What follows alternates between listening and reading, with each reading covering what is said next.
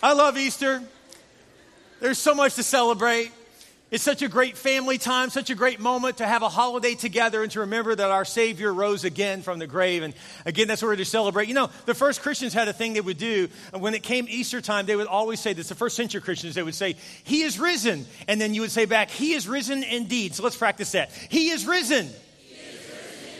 He is risen. He is risen. Nice. Don't you love that? We need to start doing that. We should just start saying that to each other. I absolutely love that. You know, as I was studying the Easter story, there's so much to cover, you know, and normally I just go straight into the cross. Obviously, that's the most powerful part of the story where Christ dies on the cross for our sins. He pays the penalty that we owe. Instead, he pays it for us on our behalf. And this, of course, that story is unbelievable, and it's the truth. There's, there's evidence of this, there's archaeological evidence, historical evidence. I love getting into all that. But today I want to do something different. I just felt led by God to go in a, in a bit of a different direction. Still, it's still from the Easter story, but I want to start not with the cross. I'd like to start not with the trial of Christ. I'd like to start with Gethsemane. Gethsemane was the, was the garden that Jesus went to. We're in a beautiful garden today, and, and Jesus was in a garden where he prayed and said, God, not my will, but yours. And this was a difficult time for, for Jesus. It was, it was dark in that garden. And I do believe right now that a lot of people are living in dark times. A lot of people are going through a dark season in their life. You know, depression is through the roof, divorce, drug abuse. I could go on and on with the social ills of today, but you already know them. You go online, you have social media, you already know where people are at. People are hurting. We understand that. And even, even Christians, those of us who love the Lord and know God, we oftentimes are hurting as well. There are three moments of darkness in the death, burial, and resurrection of, Christ in this story. It's very powerful. And I want to just point out what those three mean to us today, if I can. So I want to go with a different angle. But today's message is called Hope in Your Darkness. We all go through three seasons of darkness in our life, and I don't care who you are. It doesn't matter whether you are wealthy or whether you're broke. Either way, you're going you're gonna all face these three seasons. Whether you have no degree or have more degrees than a thermometer, either way, you're going to face these three seasons of darkness. It Doesn't matter who you are, is my point. You can be a Christian or not a Christian. Either way, you can be really walking with God and you will still have these dark seasons in your life. All of us do. And so let's find some hope today for these dark seasons of our lives. So I just want to dig right in if I can. Before I go into the actual Easter portion, I want to read Isaiah 53. Isaiah 53 was a prophecy that was written 700 years before Christ came. Think about that. When people tell me, oh, you know, just some man wrote the Bible, first of all, if you say that, that, that tells me you don't, you don't know the Bible because the Bible was actually written by many different people under the inspiration of God. And the way we know it was God's word is because somehow this book, written by many different authors, that was written over a thousand year period of time all goes together so well. And I just want to show you one example in Isaiah 53. 700 years before Christ came, Isaiah nailed it. I mean, he, he got so many facts right. It was unbelievable just in this short scripture. Isaiah 53 6 says this The Lord laid on him the guilt and sins of us all. From prison and trial, those are two specifics, they led him to his death. But who among the people realized it, that he was dying for their sins and suffering for their punishment? He had done no wrong, but he was buried like a criminal, third thing. Then he was put in a rich man's grave, fourth thing. But it was God's plan that he should suffer. Yet when his life is made an offering for sin, he will have a multitude of children. We are the children of God because of what he did. We have four specifics here. There's another fifth specific that Isaiah mentions that, that he would come from Nazareth, he would come from Bethlehem. Jesus came from both of those places. Pretty amazing when you think about that. What about the fact that Bethlehem was a town of 700 people when Jesus was born?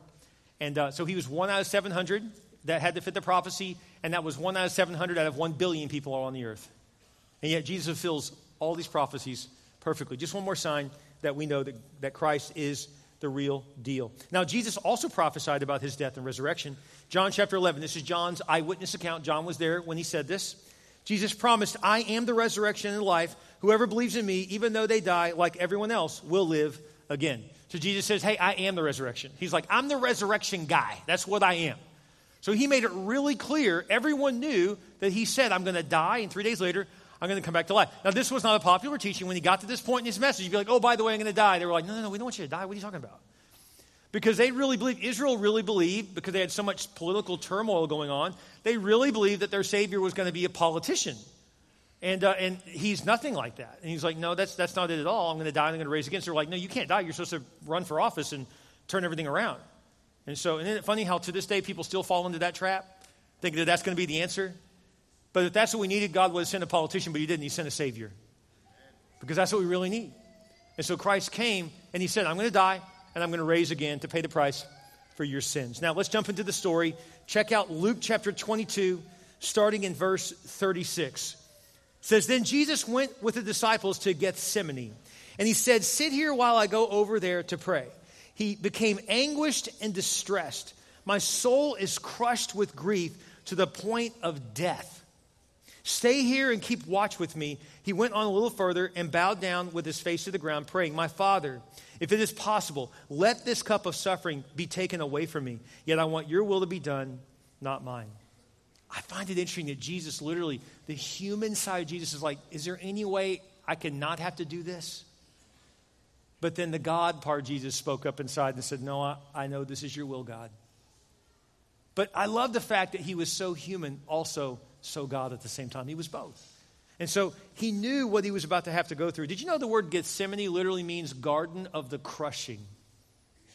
You know, all of us go through a crushing. Every one of us have seasons of darkness that are difficult.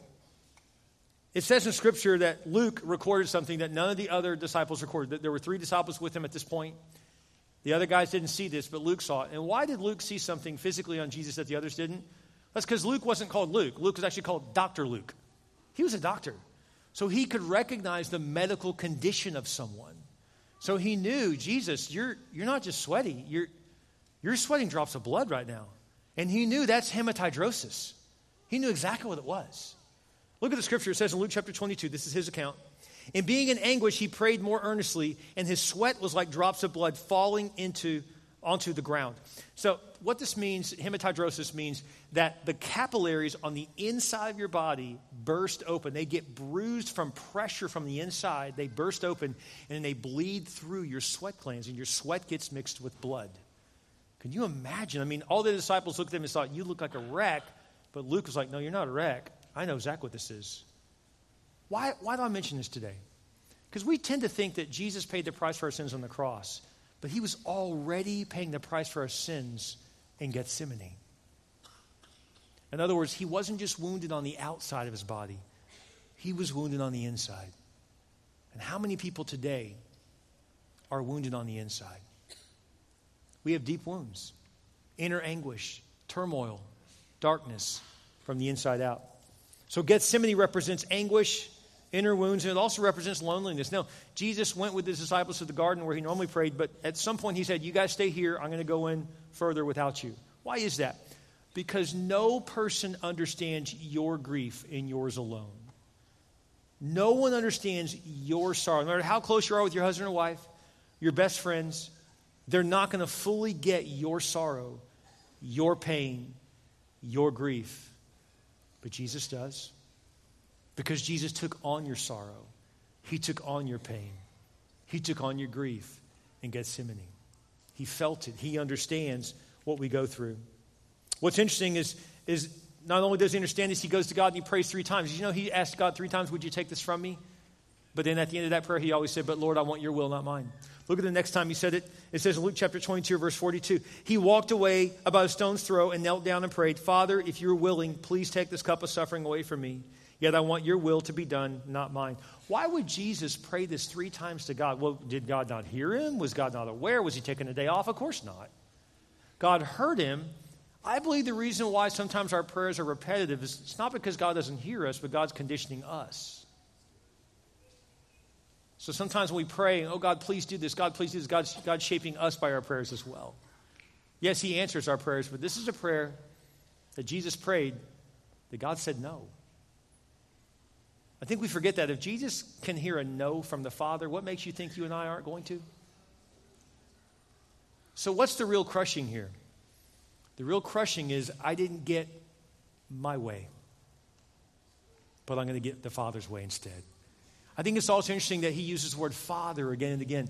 You're not really going to understand what God is like as a father until you are in your crushing. That's when you really pull close to God like never before. He becomes Abba.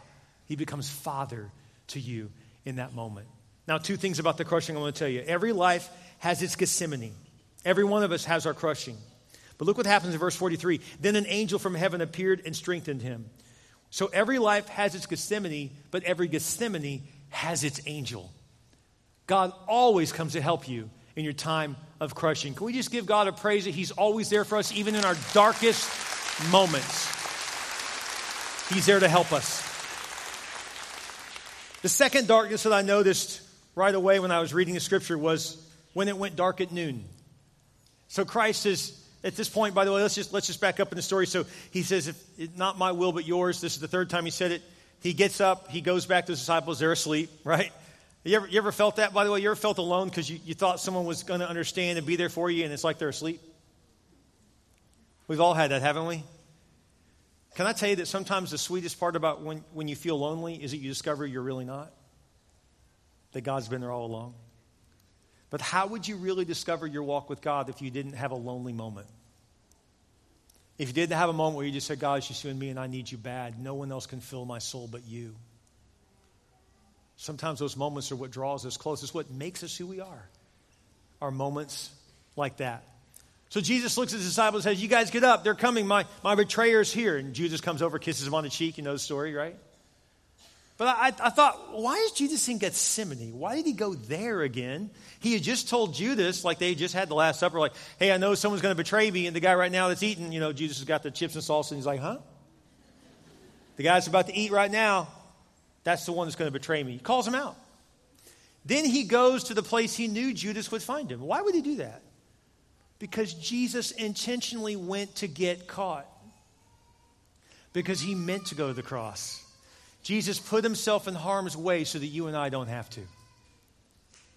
He intentionally did it. Isn't that cool? So let's fast forward in the story. Jesus now goes and is falsely accused. There's a totally mock trial. Everyone's against him in the whole place. I mean, it's like this is as rigged as it gets. And so they, they, they, they basically say, Yeah, you're guilty. And they didn't have any, they, there's no real evidence other than some liars saying, oh, he disrupted this and that, and he's a bad guy. Oh, yeah, he's guilty. And so then Pilate says, what do you want to do with him? Kill him. You know, like, are you, wait, what? Are you crazy? This is Passover. Well, we'll release one guy and we'll take him instead. So they, they decide to kill Jesus. They beat him. They spat upon him. They took his clothes off him. You know the embarrassment of that? He's already been beaten. Now they rip his clothes off. He's naked, bleeding. They gamble his clothes away. They mock him. Oh, you're the son of the, you're the king of the Jews. They're mocking him. They're making fun of him. And at that point, they, they nailed him to the cross.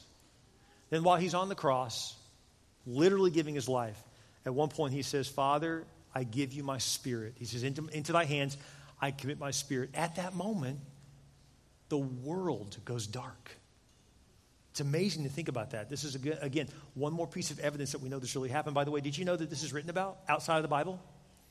There's, there's archaeological evidence that's been found of a guy writing a letter in response to his friend's letter. The guy who wrote the letter back, his name was Julian Africanus.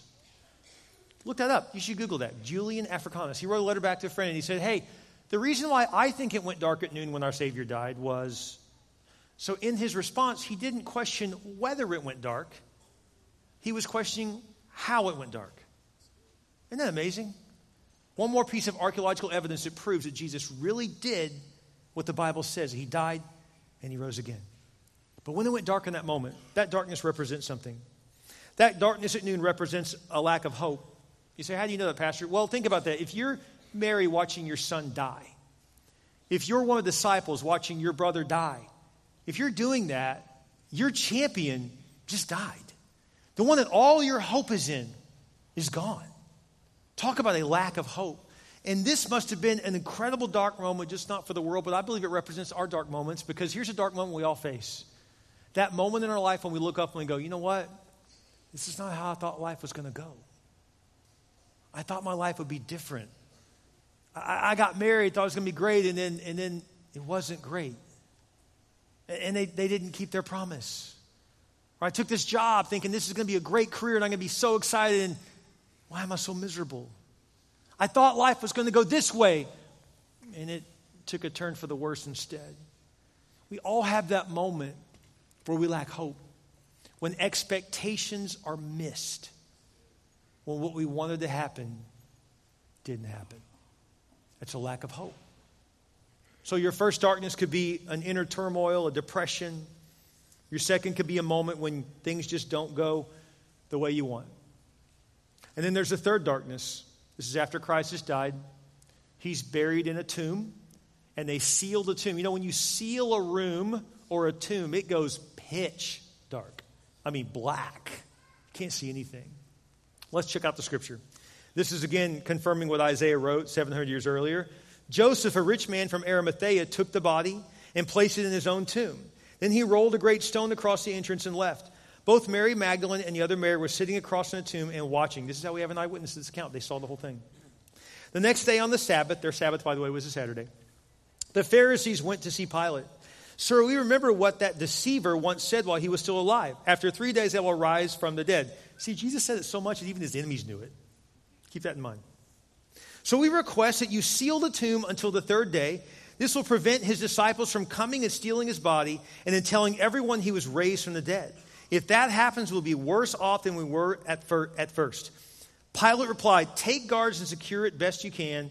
So they sealed the tomb and posted guards to protect it. Now, let me explain that. To sealing a tomb, they had this big rock in front of the tomb. They would literally take hot wax and pour it around the rock in the entrance to where it, it dries hard, right? I mean, this is, this is hot, you know, it's the Middle East, so it dries. It's also windy, so it dries pretty quick. Then they would have taken a seal, probably Pilate's seal or someone in authority, and they would have punched that seal into the wax, and therefore they would have known if you break this, if you break this seal, you've got Pilate to deal with.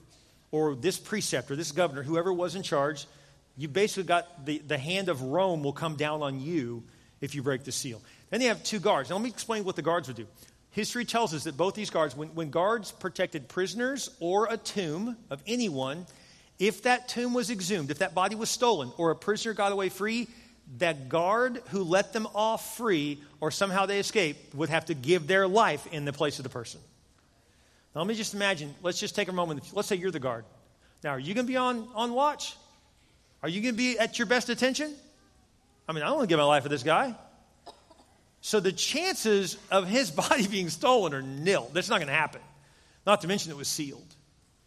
And so this is the ultimate darkness that we all will face at some point the sealed tomb.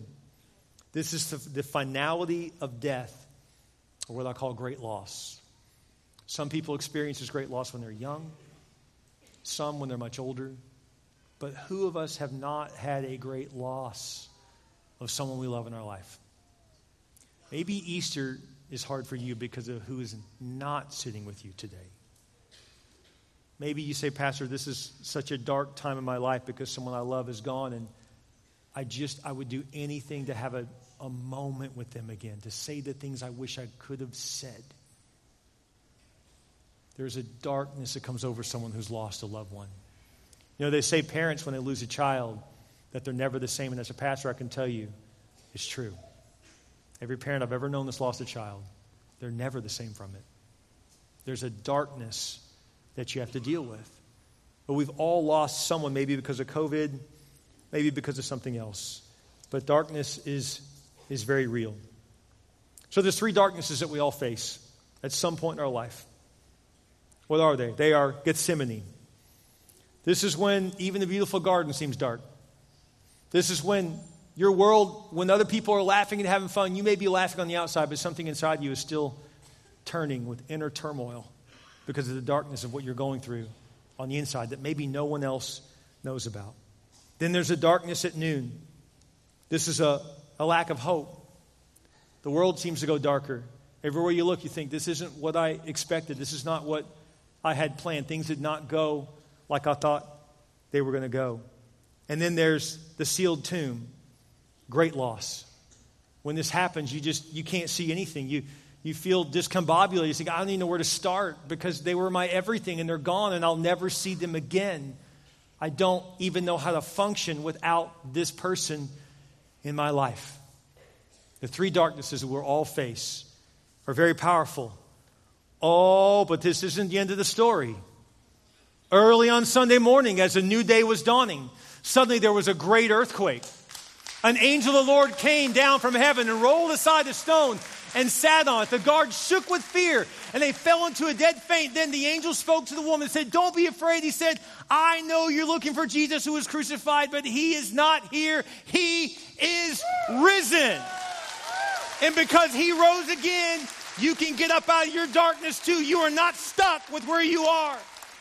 I've got some great news here. You may be depressed. You may be down. You may have gone through a divorce, a difficulty. God says, You're not stuck in that because for I know the plans I have for you, declares the Lord. Plans to prosper you, not to harm you. Plans to bless you, to give you a future and a hope. You're not stuck with that lack of hope.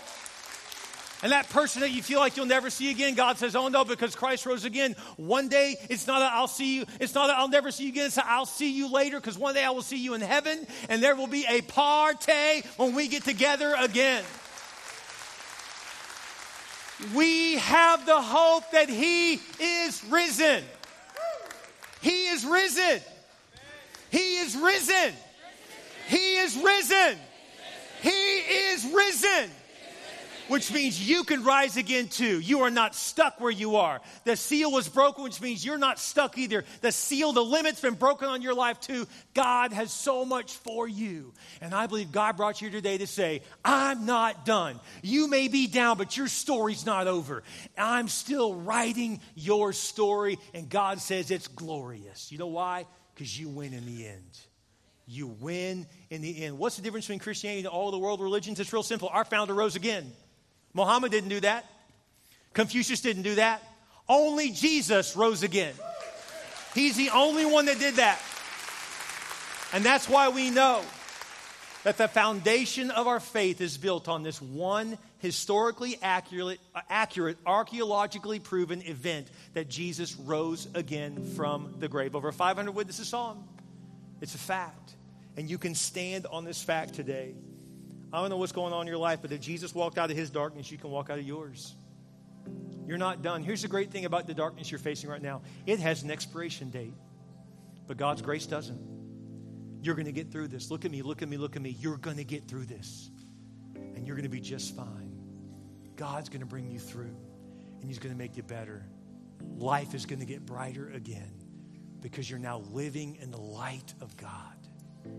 The Bible is very clear about this because Christ rose again. It says this By his power, God raised the Lord from the dead, and he will also raise us. Because he's risen, you can rise again too, out of that divorce, out of that legal battle, out of that painful situation, out of that difficult marriage, out of that difficult parenting situation. God will turn your marriage around. God can turn that child around. God can turn your legal situation around. God can get you out of that debt. God can do anything because He raised someone from the dead. Which means whatever you're facing, you can overcome it. Would you bow your heads with me, every head bowed, every eye closed? We just take a moment to pray at all of our churches right now. I just want to encourage you. If God is speaking to you, maybe you say, Pastor, I just came because it's Easter, but man, I didn't know God had a word for me. Isn't that great how God is that way, that He always has a word for us? Praise God. He knew what we needed. He knew that. He knew about your darkness. He knew about our struggles. He says, I'm there for you. I'm the light. And light always penetrates the darkest rooms. Your head bowed and your eyes closed. Would you just raise your hand to God and say, God, I want to thank you that you're going to help me? Just claim His promise. God, I want to thank you that if Jesus rose again, so can I. Just claim that right now. Jesus, thank you that my marriage can be resurrected. My life can be resurrected. My finances can be resurrected. My business can be resurrected. My life can turn around. God, I'm not stuck. I think it's sealed, but you can break through seals. Your authority is higher, Jesus. Thank you. You left the darkness, so I can too. Just thank God for that right now. If that's you today, if you need to hear that, praise God. He's got a word for you, He's got a blessing for you. Singles, He's got a man for you, He's got a girl for you, He's got a future for you, He's got a blessing for you because He's a good God. He's a good Father. He said no to Christ's request so He could say yes to yours. And Jesus willingly accepted that He gave His life so that we can know Christ. With your head bowed and your eyes closed, if you've never received Jesus as your Lord and your Savior, you can receive Him right now by praying a very simple prayer right now across all of our churches. Those who are online with us, pray this prayer with me. Just say, Dear Jesus, I realize I need you. I believe you died for my sin, and I believe you rose again. I ask you to come into my heart, be my Lord, and be my Savior. I repent of my sins. I put you in first place. Thank you, Jesus, for saving me. With your head bowed and your eyes closed, if you just gave your life to Christ, no one's looking around, would you just lift your hand high if you just gave your life to Christ? Thank you. There are hands going up all across our churches right now. Praise God. Hold your hand high. Thank you. All the way there in the back. We see your hands. Thank you. All the way in the back. Thank you. Praise God. Thank you. All the way in the front here, too. Thank you. Praise God. Hold your hand high. You just gave your life to Christ. Thank you. We see your hands right there at Stone Oak. Thank you. Hold your hand high. Praise God. Thank you, Rodd Field. Hold that hand high. Thank you, Padre Island. Praise God. Hold that hand high. Thank you, Rockport Fulton. Praise God. You're online with us right now. You can put in a text chat right now. Just text my hands raised or click hand raised right now. We praise God for the decision you made to give your life to Jesus as well. Father, thank you for your word today. Thank you, God, that you sent your son to pay the price for all of our sins. That's why we are here. That is what we celebrate today. Father, thank you. We got all dressed up for you, Lord, to honor you, to glorify you, because your son rose again. In Jesus' name we pray. And all God's people said, Amen. Isn't God good? His word is so true.